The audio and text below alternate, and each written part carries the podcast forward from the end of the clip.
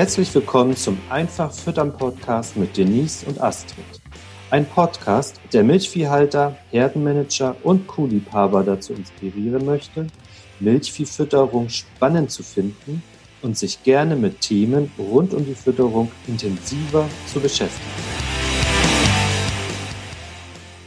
Moin Denise.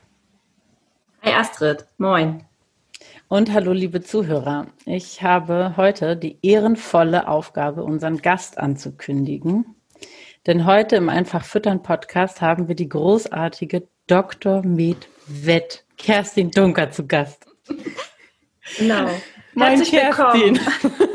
Moin Denise, moin Astrid. Ich freue mich, dass ich hier sein kann. Kerstin, ich erzähl mal ein bisschen was über dich, das, was ich so weiß. Erzähl mal. Du bist seit zehn Jahren Rindertierärztin und praktizierst im wunderbaren Schleswig-Holstein. Und Kerstin, bevor du uns erzählst, warum du deinen Beruf so liebst, möchte ich noch kurz das heutige Thema ankündigen. Wir haben dich nämlich eingeladen, um über das Thema Kälberdurchfall zu sprechen. Ein Thema, was ja viele Betriebe beschäftigt. Du erarbeitest auch gerade deinen ersten Online-Kurs dazu.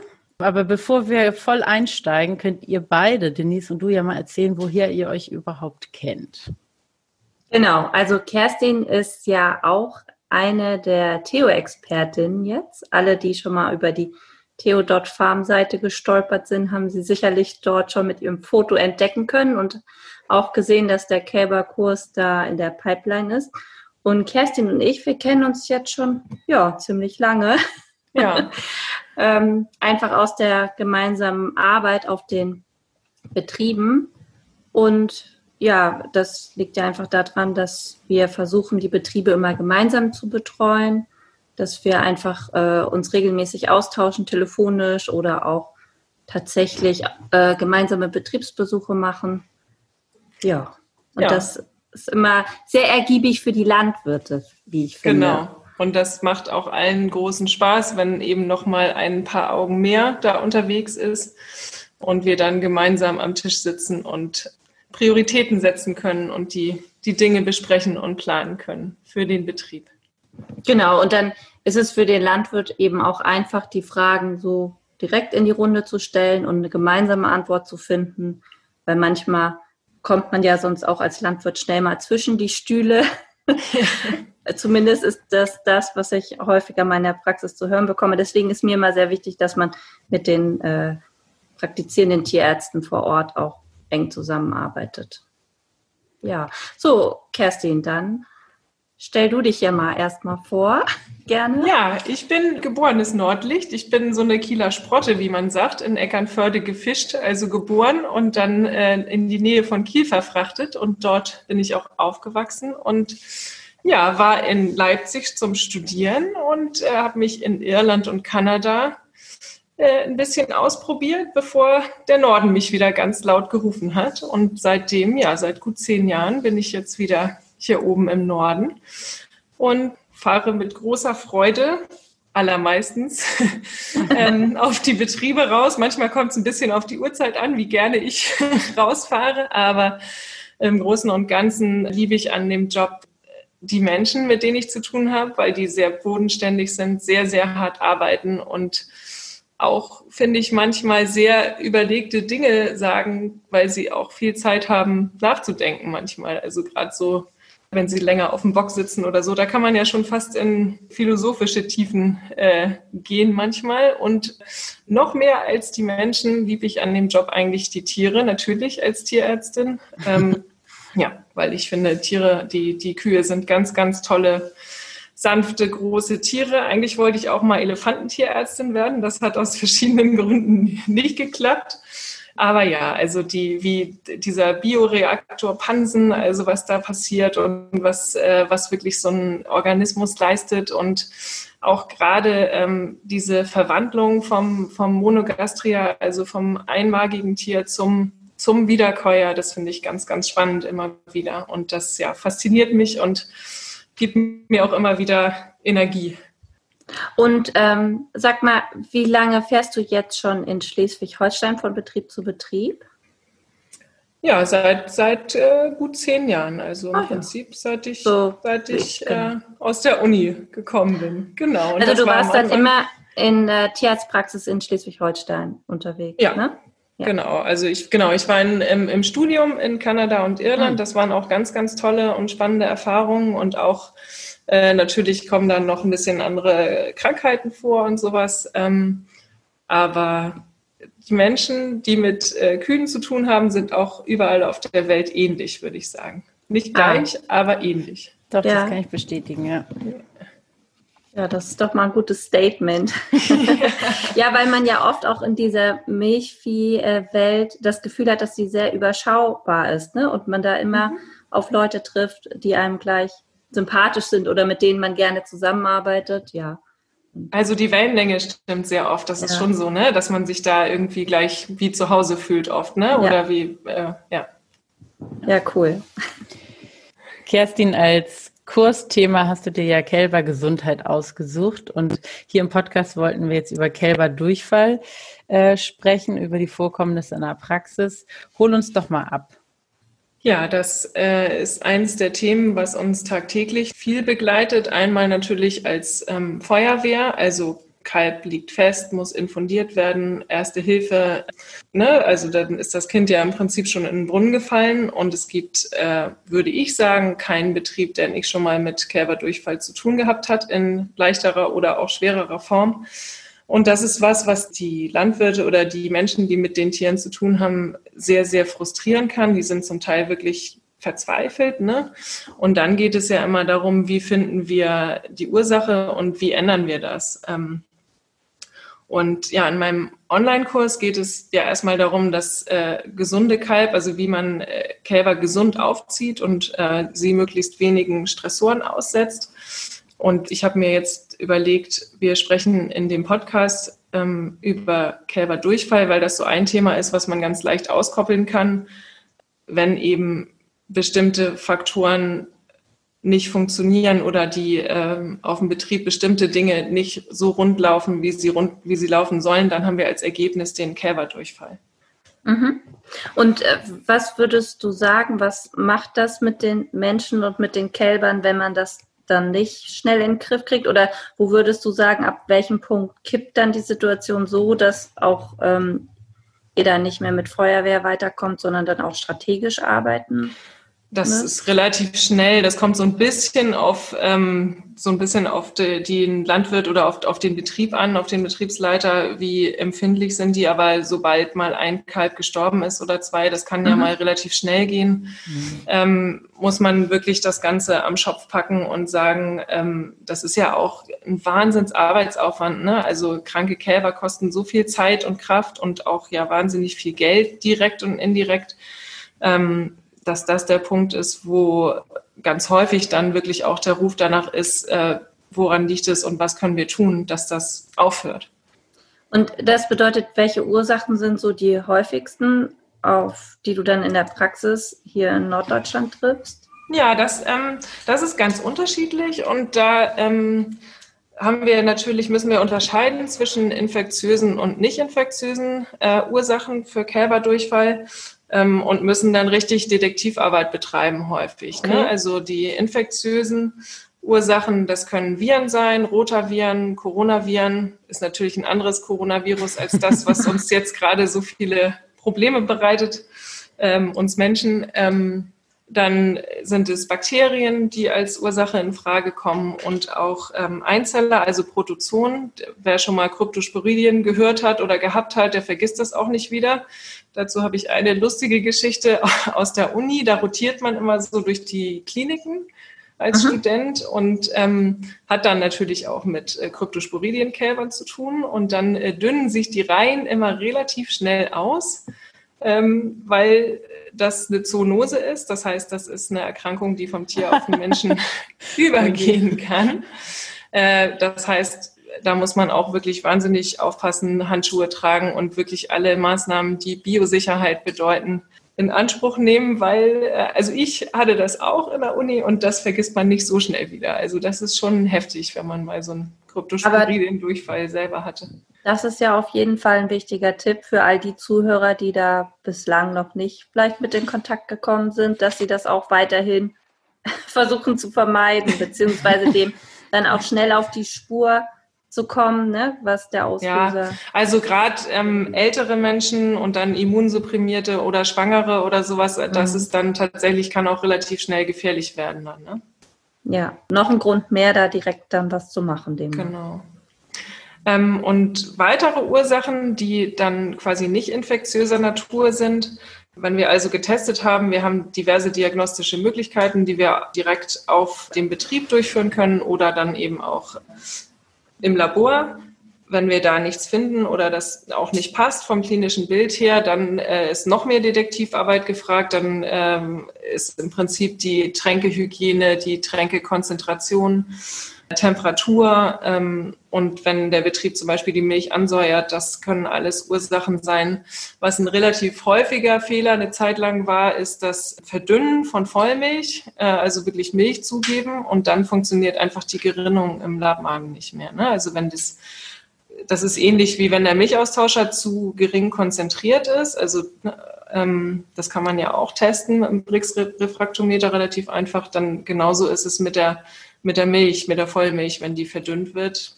Mit Wasser meinst du? Mit Wasser, mit Wasser verdünnt? Mit, mit, Wasser verdünnt, genau. Warum machen das die Betriebe, die Vollmilch? Naja, wenn man, wenn man Transitmilch nimmt zum Beispiel für die Kälber und ja, alle mit okay. Vollmilch tränkt und gerade irgendwie dann die vier oder fünnd Liter fehlen und man den Rest aber unbedingt gerne abliefern ja, okay. möchte, dann kam, gibt, kommt es vor, habe ich mir sagen lassen, dass mal da äh, ein bisschen Milch, äh, bisschen die Milch gestreckt wird quasi. Genau. Okay, und dann wird die quasi so sehr verdünnt, dass die Gerinnung nicht mehr funktioniert. Genau. Okay. Und ähm, was ist jetzt so der erste Tipp? Du sagtest ja schon, du würdest auf jeden Fall den Landwirt empfehlen, dass er der Ursache direkt auf die Spur, wahrscheinlich gemeinsam mit dem Hoftierarzt, äh, kommt und herausfindet, ja. weshalb die Tiere Durchfall haben. Und was ist so aus deiner Sicht ja eigentlich das Hauptproblem? Also weshalb muss man da so schnell reagieren? was macht der Durchfall mit dem Kalb? Das Problem ist im Prinzip, wenn wir es jetzt eingrenzen auf die neonatalen Durchfälle, also wir sprechen jetzt eigentlich über Kälber, die drei, vier Wochen alt, also in den ersten drei, vier Wochen. Mhm. Ähm, die haben ja einen ganz, ganz schnellen Stoffwechsel und ähm, das Kalb verliert über den Durchfall ganz, ganz viel Flüssigkeit. Das heißt, es dehydriert. Das ist das erste Problem, die Dehydratation. Mhm. Ähm, das Kalb verliert jede Menge Elektrolyte und Puffersubstanzen. Das heißt, es rutscht auch ganz schnell in eine Azidose. Und das ist auch der Grund, warum es den Kälbern auch so schnell so schlecht geht und dann auch der Saugreflex ausfällt.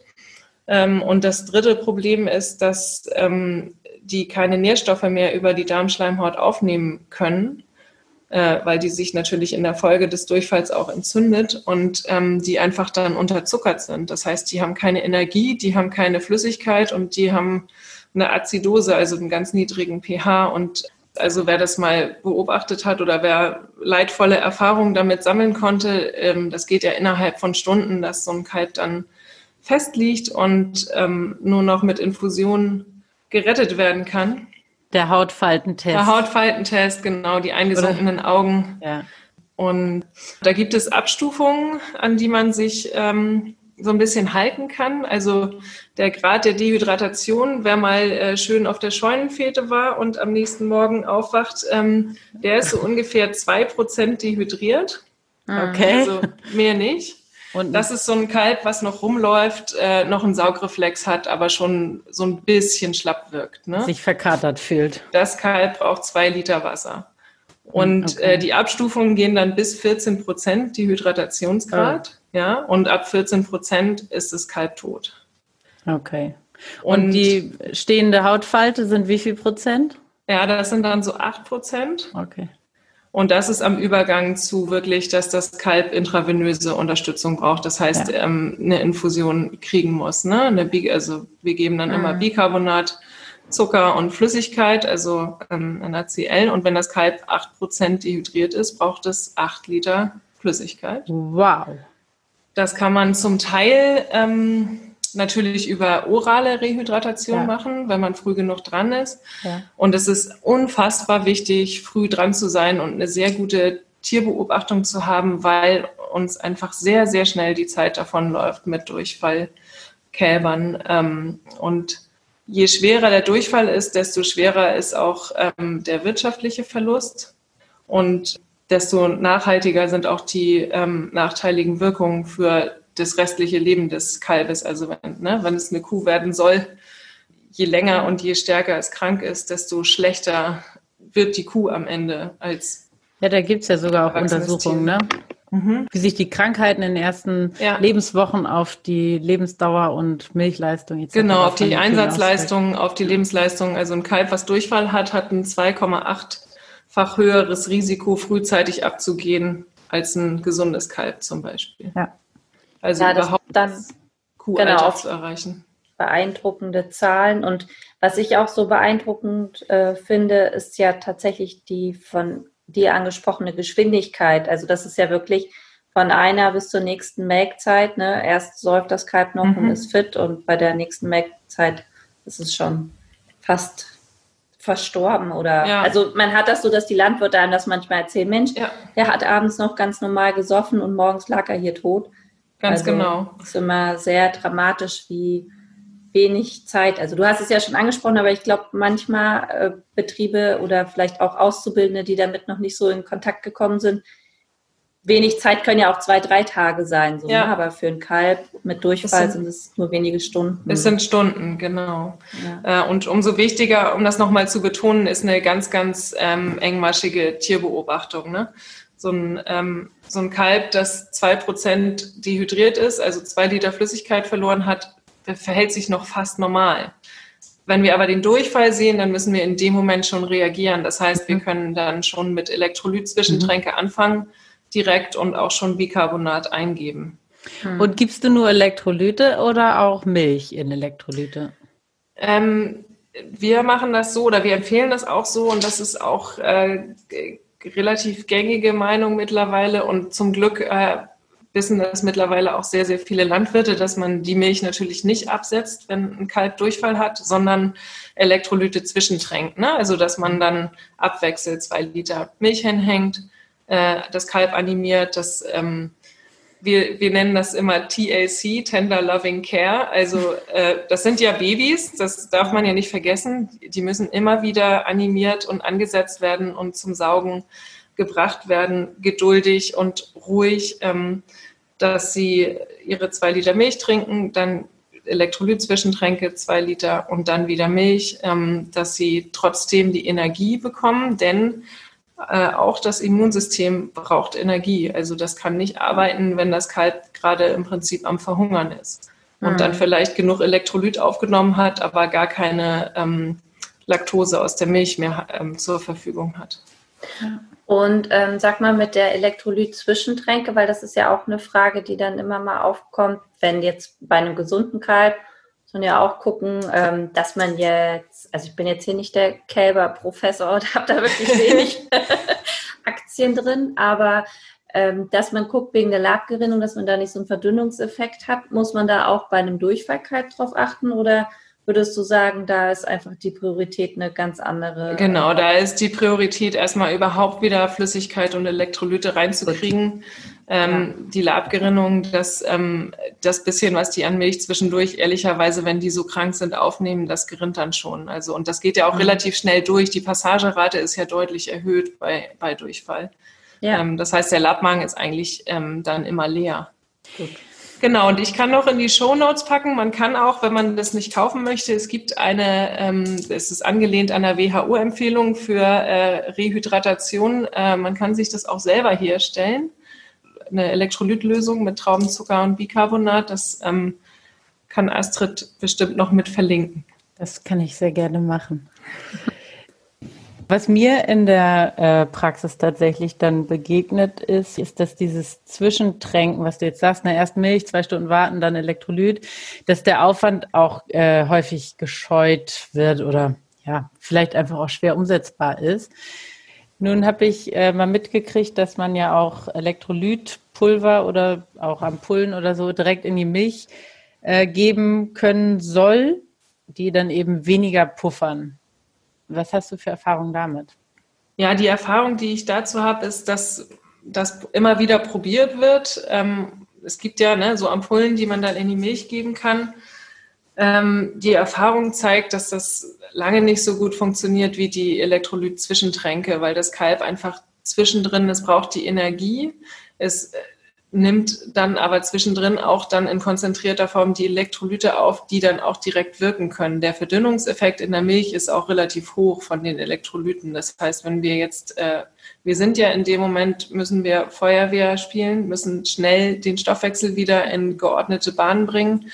Ähm, und das ist leider mehr Aufwand, aber die Elektrolyttränke ist die deutlich effektivere Methode. Hm, Kerstin, wie würdest du denn dann ähm, sagen, dass man Durchfall bei den Kälbern am besten vermeiden kann? Und was wären so für dich die, die besten Strategien oder ja. das Wichtigste? Ja, da ähm, kann ich einfach generell erstmal was zu ähm, gesunden Kälbern sagen. Und zwar haben Kälber eigentlich ein Problem, nämlich die werden nicht mit einer großen roten Leuchtanzeige über dem Kopf geboren. Ich habe neulich die Idee gehabt, äh, dass man eigentlich sowas etablieren müsste. Ihr kennt wahrscheinlich diese Mayonnaise-Werbung, wo äh, immer, wenn jemand die Mayonnaise isst, äh, so ein Leucht, so eine Kochmütze über dem Kopf erscheint. Okay. Und äh, neulich habe ich darüber fantasiert, wie, wie das wäre, wenn das, Kopf so, äh, das Kalb, sobald es auf der Welt ist, äh, über dem Kopf so eine riesige rote Leuchtanzeige hätte. Ähm, ich brauche sofort Biestmilch, ich habe kein Immunsystem. Und ähm, das wäre ganz toll, ähm, wenn allen anderen das auch ähm, im Kopf ähm, erscheinen würde, sobald ein Kalb neugeboren ist. Ähm, und wenn es dann nachts geboren wurde und niemand dabei war, dass einfach, wenn es drei Liter Biestmilch innerhalb der ersten drei Stunden selbst gesoffen hat, dass es dann eine grüne Anzeige über dem Kopf schweben hat oder so eine, so eine okay, volle Milchflasche ja. oder sowas, ähm, dass man wirklich ähm, im Kopf behält. Also was ich sagen möchte, ist, äh, das aller, aller, aller Wichtigste ist ähm, die Kolostrumgabe, die frühzeitige Kolostrumgabe, genug und äh, qualitativ hochwertige Biestmilch. Und da wird auch in 100 Jahren kein Weg dran vorbeiführen. Und das Kolostrum steht uns, das ist ja ein Zaubertrank, das steht uns zur Verfügung. Und in dem Moment hat man in der Hand, diese ersten drei Stunden sind ähm, im Prinzip lebensentscheidend für das Tier. Im, in dem Moment hat man in der Hand, ob das äh, eine Hochleistungskuh wird oder nicht. Und äh, dass einem das nochmal ganz klar vor Augen, dass, dass, dass einem das bewusst wird. Ähm, also Kolostrum möchte ich sagen. Und äh, eine andere Sache, ähm, die natürlich ein, ein Riesending äh, ist oder eine Riesen, äh, ja, ein Gamechanger ist im, im Durchfallmanagement, ist dann äh, Hygiene. Ne? Also Keimdruck äh, in der Abkalbebox, im Iglu wie viele Keime aus dem Betrieb, aus anderen Betriebsbereichen werden zu den Kälber getragen, äh, hat derjenige, der sich um die kümmert, Handschuhe an, werden die Stiefel gereinigt, äh, bevor da jemand hingeht. Ähm, ja, und dass man sich wirklich so ein Kalb als weiß vorstellt, wenn es auf die Welt kommt und in dem Moment, ähm, wo es geboren ist, beginnt der Wettlauf zwischen Erreger und Kolostrum. Also, dass man wirklich mhm. einfach schneller sein muss. Und sagst du beim Kolostrum, äh, viel hilft viel? Weil ich habe ist mir auch tatsächlich in Kanada begegnet, ist allerdings ja auch schon über zehn Jahre her. Aber da war wohl irgendwie ein Berater auf dem Betrieb, auf dem ich gearbeitet habe, der ganz klar vertreten hat, nach der Geburt nur zweimal zwei Liter innerhalb von vier Stunden. Aber es war halt wirklich so, die durften zwischendurch nichts kriegen, auch wenn genug Kolostrum da war und mhm. genau nur begrenzt diese zwei Liter. Ja. Ich glaube, drei Gaben und danach Vollmilch, beziehungsweise Milch aus Ja, das wäre natürlich der, der Idealfall, wenn man äh, dreimal zwei Liter innerhalb von 24 Stunden geben könnte oder würde. Ja. Ähm, es gibt aber ganz, ganz viele Studien, die zeigen, dass ähm, wirklich diese drei Liter innerhalb von drei Stunden ähm, das sind, was die, was die Kälber brauchen und auch gut vertragen können. Ja, weil ich fand halt die zwei Liter wenig so mhm. gefühlt von dem, was ich da eben davor. Da geht es immer ums Labmagenvolumen. Ne? Da, ja. die, da, der Gedanke, der dahinter steckt, ist, dass das äh, Labmagenvolumen natürlich bei einem neugeborenen Kalb nicht drei Liter beträgt. Ja. Ne? Und äh, man weiß aber aus, äh, es gibt ja abgefahrene Untersuchungen, es gibt ja MRTs von neugeborenen Kälbern, nachdem sie dann Kolostrum gekriegt haben. Und man weiß, dass das ähm, Kolostrum nicht komplett im Labmagen bleibt, sondern ein Teil in Pansen läuft, in, in das bisschen Pansen, was dann da ist. Mhm. Und dass das aber keine Probleme macht, sondern mhm. die Probleme entstehen, wenn das Kalb eben nicht genug gutes Kolostrum aufgenommen hat. Ist ja aber auch tatsächlich etwas, was erst so in den letzten 10, 12 Jahren ähm, sich so in der breiten Masse durchgesetzt hat. Weil ich erinnere mich nämlich auch noch, dass wir das im Studium sogar noch anders gelernt haben und teilweise sogar auch in der Beratung am Anfang noch sehr mhm. vorsichtig waren. Ne? Und dann kam das immer mehr auf, dass sie sagten, nee, das geht, ihr könnt das machen ja, und probiert also, das mal aus. Ein Faktor, der da eben auch mit reinspielt, ist, dass einfach nach ähm, zwei Stunden die Blutdarmschranke schon beginnt, sich zu verschließen ja. und die ähm, Immunglobuline, von denen wir ja wollen, dass sie übergehen in den Körper und das Immunsystem des Kalbes bilden, äh, dann zwar im Darm sind und da auch eine gute Wirkung entfalten, aber einfach keine langfristige Wirkung im, im Körper erzielen können. Ja. Na, ne, und sobald die Blutdarmschranke zu ist, können wir uns auf den Kopf stellen, da passiert dann gar nichts mehr, da geht nichts mehr über. Ja, ja. Kerstin, wenn du das jetzt für die Landwirte so ich sag mal, auf den Punkt bringen solltest, was wären dann die wichtigsten Tipps, die zu berücksichtigen wären? Ja, wenn wir am Anfang anfangen, ähm, Kolostrum ist das Aller, Allerwichtigste, ist mir auch, liegt mir sehr, sehr am Herzen und äh, wer mich kennt, weiß auch, dass ich gerne und viel über Kolostrum rede. Das nächste ist der Keimdruck, also Hygiene. Mhm. Das geht schon in der Abkalbebox los und zieht sich dann äh, weiter äh, in Iglu und zur Tränkehygiene, also überall, wo Keime dem Kalb gefährlich werden können und wo Keime sich massiv vermehren und dann eben auf das Kalb einwirken können. Ähm, ja, und dann äh, gibt es natürlich ganz, ganz viele Faktoren, die noch mit reinspielen. Durchfall ist eine Managementerkrankung am Ende, also wir sagen auch eine Faktorenerkrankung, wo viele Faktoren zusammenwirken müssen, um, um die Krankheit entstehen zu lassen. Aber ähm, wenn ich ja, wenn ich mich auf zwei Dinge äh, beschränken müsste, sind es Kolostrum und Hygiene, also Keimdruck senken. Mhm. Und dann geht es natürlich, das kommt darauf an, wie viel Zeit wir jetzt noch haben, dann geht es natürlich weiter mit der gesunden, trockenstehenden Kuh, mit der perfekten Körperkondition und Mineralstoffversorgung, Vitaminversorgung und dann die Geburtsüberwachung. Das ist ein riesen, riesen Thema. Das ist alles, ähm, wer darüber mehr erfahren will, dann gerne ähm, meinen Kurs buchen. Und äh, da geht es dann von Anfang an äh, durch das Leben des Kalbes mit äh, allen Tipps und Tricks, was so die Praxis angeht. Und ja, es steckt viel Erfahrung von verschiedenen Betrieben und Erlebnissen, die ich so habe.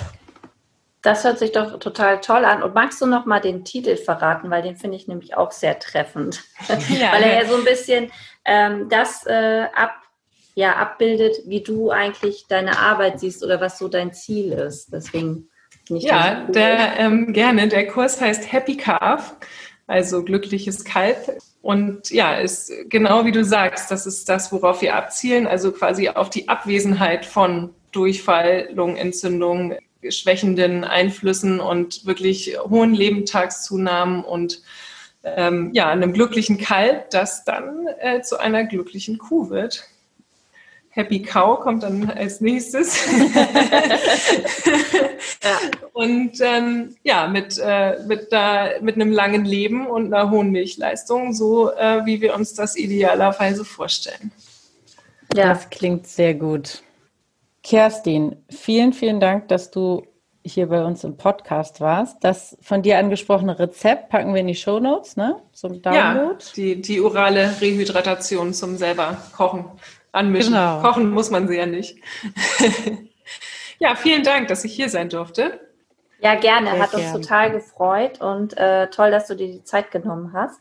Und wir sind schon sehr gespannt auf deinen Kurs. Ich auch. und ähm, genau, dann wünschen wir dir alles Gute und viele gesunde Kälber in der Zukunft. Vielen Dank. Bis zum nächsten Mal.